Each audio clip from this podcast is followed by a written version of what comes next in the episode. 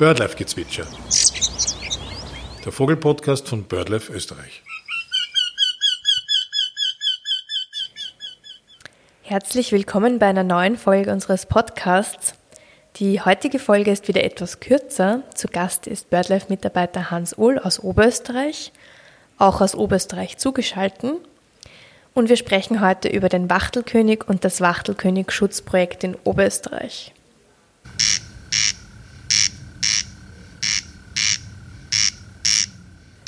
Hans, kurz vorab. Wie würdest du Menschen den Wachtelkönig beschreiben, die im Vogelbuch noch nie über ihn gestolpert sind? Der Wachtelkönig äh, ist ähnlich wie ein kleines Huhn, das sich sehr schnell durch die Wiesenvegetation bewegt, äh, hat 25 Zentimeter Größe und von der Grundfärbung ist der Wachtelkönig so braun, hell, dunkelbraun gesprenkelt mit den Auffälligkeiten, wenn man einmal sieht, was sehr selten ist, dass er an der Wange und an der Brust so Grautöne hat. Aber man hört den Wachelkönig viel häufiger, als man ihn sieht. Wie würdest du seinen Gesang bzw. seine Lautäußerungen beschreiben? Ja, am ehesten lässt sich das eigenartige Geräusch dieser Reviergesang des Wachtelkönigs mit der Osterratsche vergleichen. Das ist krrt, krrt, krrt, krrt. Man, wer sowas kennt. Und er heißt nicht umsonst Krex Krex. Äh, das sozusagen ist eine, eine Verlautmalung äh, seines, seines Gesanges, der oft stundenlang in der Nacht zu hören ist.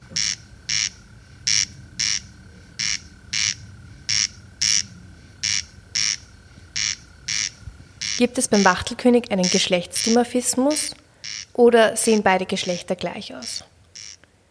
Ja, die Geschlechter sind gleich und das Wachtelkönig-Weibchen weiß man in der Zwischenzeit aus Gefangenschaftsvögel kann auch singen, aber deutlich leiser und seltener. Wenn man den Wachtelkönig dann aber doch einmal zu Gesicht bekommt, kann man ihn dann auch optisch mit anderen Vogelarten verwechseln? Und wenn ja, mit welchen? Doch, also zum Beispiel mit der Wachtel, die etwas kleiner ist, oder mit anderen kleinen Rallen, aber meistens haben die, erleben diese in andere Lebensräume, zum Beispiel das Tüpfelsumpfhuhn oder die Wasserralle schaut ähnlich aus, ist aber nicht in diesen Wiesen oder kommt kaum in diesen Wiesen-Lebensräumen vor, am ehesten noch das Tüpfelsumpfhuhn ab und zu. Das Tüpfelsumpfhuhn ist in Österreich ein sehr seltener Brutvogel auf nassen Seggenwiesen und vegetationsreichen Überschwemmungsflächen. In Österreich kommt es als Brutvogel nur ganz im Westen in Vorarlberg sowie im nordöstlichen Niederösterreich und am Neusiedler See vor. Reine Schilfgebiete meidet es. Auf dem Durchzug kann man es allerdings überall an Gewässern mit Verlandungszonen von Seen und Teichen, aber auch an Schlickflächen beobachten. Wie verbreitet ist der Wachtelkönig in Österreich? Welche Art von Lebensraum benötigt er? Der Wachtelkönig braucht hauptsächlich spät gemähte Wiesen. Also er kommt sehr spät von seinem äh, Vogelzug äh, Anfang Mai, Mitte Mai aus Afrika zurück und braucht dann hohe Vegetation äh, und brütet dann bis äh, in den Juni hinein. Mit den Jungen ist er manchmal bis Anfang August unterwegs. Und er braucht dann für 10, 12 Wochen eine Wiese, äh, die nicht bewirtschaftet ist und das ist sozusagen sein limitierender Faktor. Überall, wo, nicht, wo viele Wiesen spät gemäht werden, kann er sich theoretisch ansiedeln und manchmal kommt er einfach auch, äh, taucht in Getreidefeldern auf oder in Mähwiesen, wo er dann regelmäßig ausgemäht wird oder seine Gelege zumindest. Wie steht es um den Bestand des Wachtelkönigs in Österreich? Der Wachtelkönig ist grundsätzlich ein hochdynamischer Ort, der immer wieder neue äh, Flächen besiedelt, äh, kommt dann in wenigen Gebieten regelmäßig, also jährlich vor, zum Beispiel in den Machteierauen. Und sonst kann er eigentlich überall auftauchen. Es kann sein, dass er irgendwo in einer Siedlung in Oberösterreich äh, vor den Häusern zu rufen beginnt und dann äh, ist halt die große Gefahr, dass die Gelege, die er dort äh, oder das Weibchen dann legt, äh, gemäht werden und dann kommt in Oberösterreich zum Beispiel das Artenschutzprojekt äh, zum Einsatz und wir versuchen, diese Brutplätze zu schützen. Hans, du hast es bereits angeschnitten. Was hat es genau mit dem Artenschutzprojekt in Oberösterreich auf sich? Ja, weil wir in Oberösterreich die Schwierigkeit haben, dass wir keine großflächig spät gemähten Wiesen haben, die für den Wachtelkönig passen. Da rede ich von Flächen 50 Hektar, 100 Hektar und mehr, die spät gemäht werden, sagen internationale Beispielprojekte. äh, setzen wir darauf, dass wir dann in einjährigen Maßnahmen dort, wo die Wachtelkönige in Mähwiesen auftauchen, da, wir rufen auch über Medien auf, äh, dass uns die Leute das melden. Wir gehen hin zu den Bauern und versuchen mit denen einjährige Verträge zu machen, dass sie die Brutwiesen stehen lassen bis äh, Anfang August, um so diese äh, Bruten zu schützen. Magst du uns kurz erzählen, wie lange das Projekt schon läuft und welche Erfolge bereits verzeichnet werden konnten? Also das Projekt, muss man dazu sagen, ist eines das in den Jahren davor sehr lange schon von der Naturschutzabteilung des Landes durchgeführt worden ist. Und wir machen das jetzt da in enger Abstimmung mit der Naturschutzbehörde.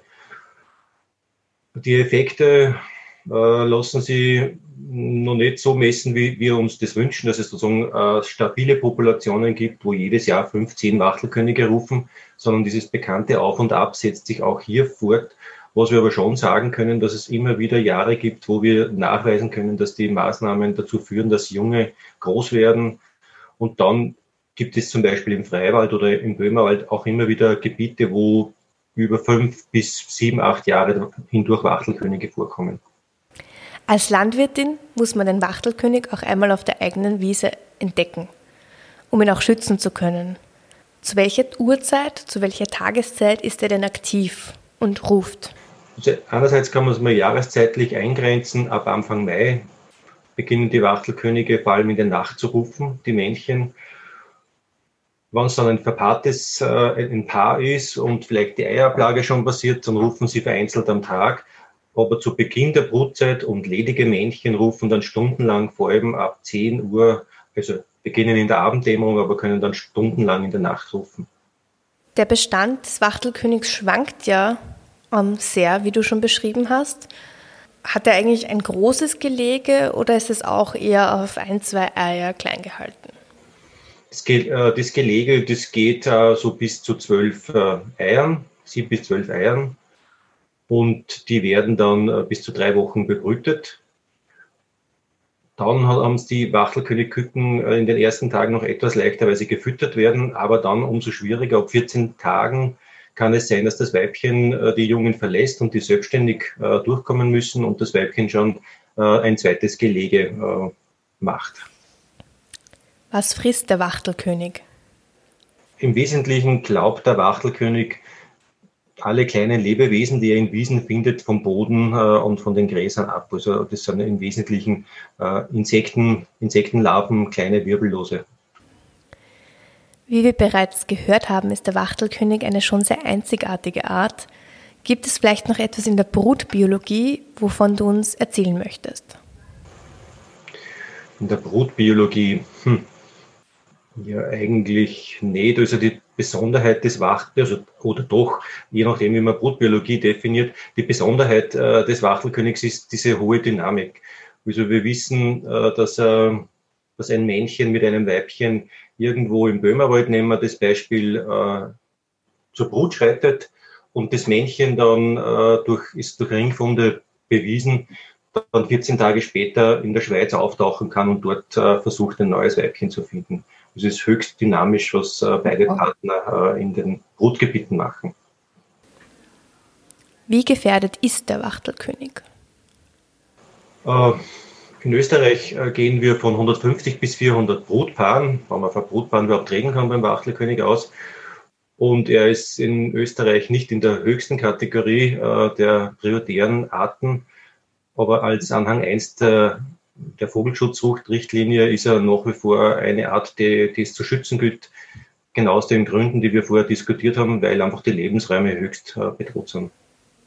Gibt es sonst noch etwas, das du uns abschließend vom Wachtelkönig erzählen kannst? Ja, vielleicht äh, Anekdoten oder eine Anekdote aus dem Beringen. Ich habe gemeinsam mit Norbert Püringer einige Jahre Wachtelkönigmännchen gefangen und beringt aus wissenschaftlichen Zwecken oder zu wissenschaftlichen Zwecken.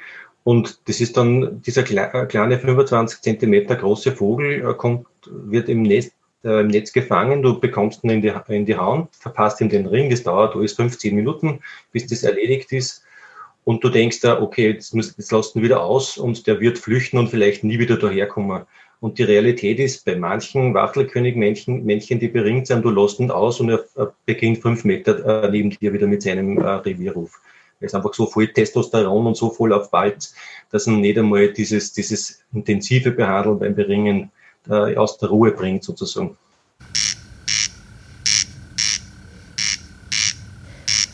Vielen Dank an dieser Stelle fürs Zuhören. Das war's auch schon wieder mit einer Folge von BirdLife Gezwitscher. Wir würden uns sehr freuen, wenn Sie den Podcast abonnieren, bei uns Mitglied werden oder vielleicht sogar eine Spende dalassen. Weitere Infos dazu gibt's auf www.birdlife.at. Wir freuen uns auf jeden Fall wieder sehr, wenn Sie das nächste Mal einschalten und wünschen bis dahin spannende Beobachtungen am frühherbstlichen Vogelzug. Bis bald!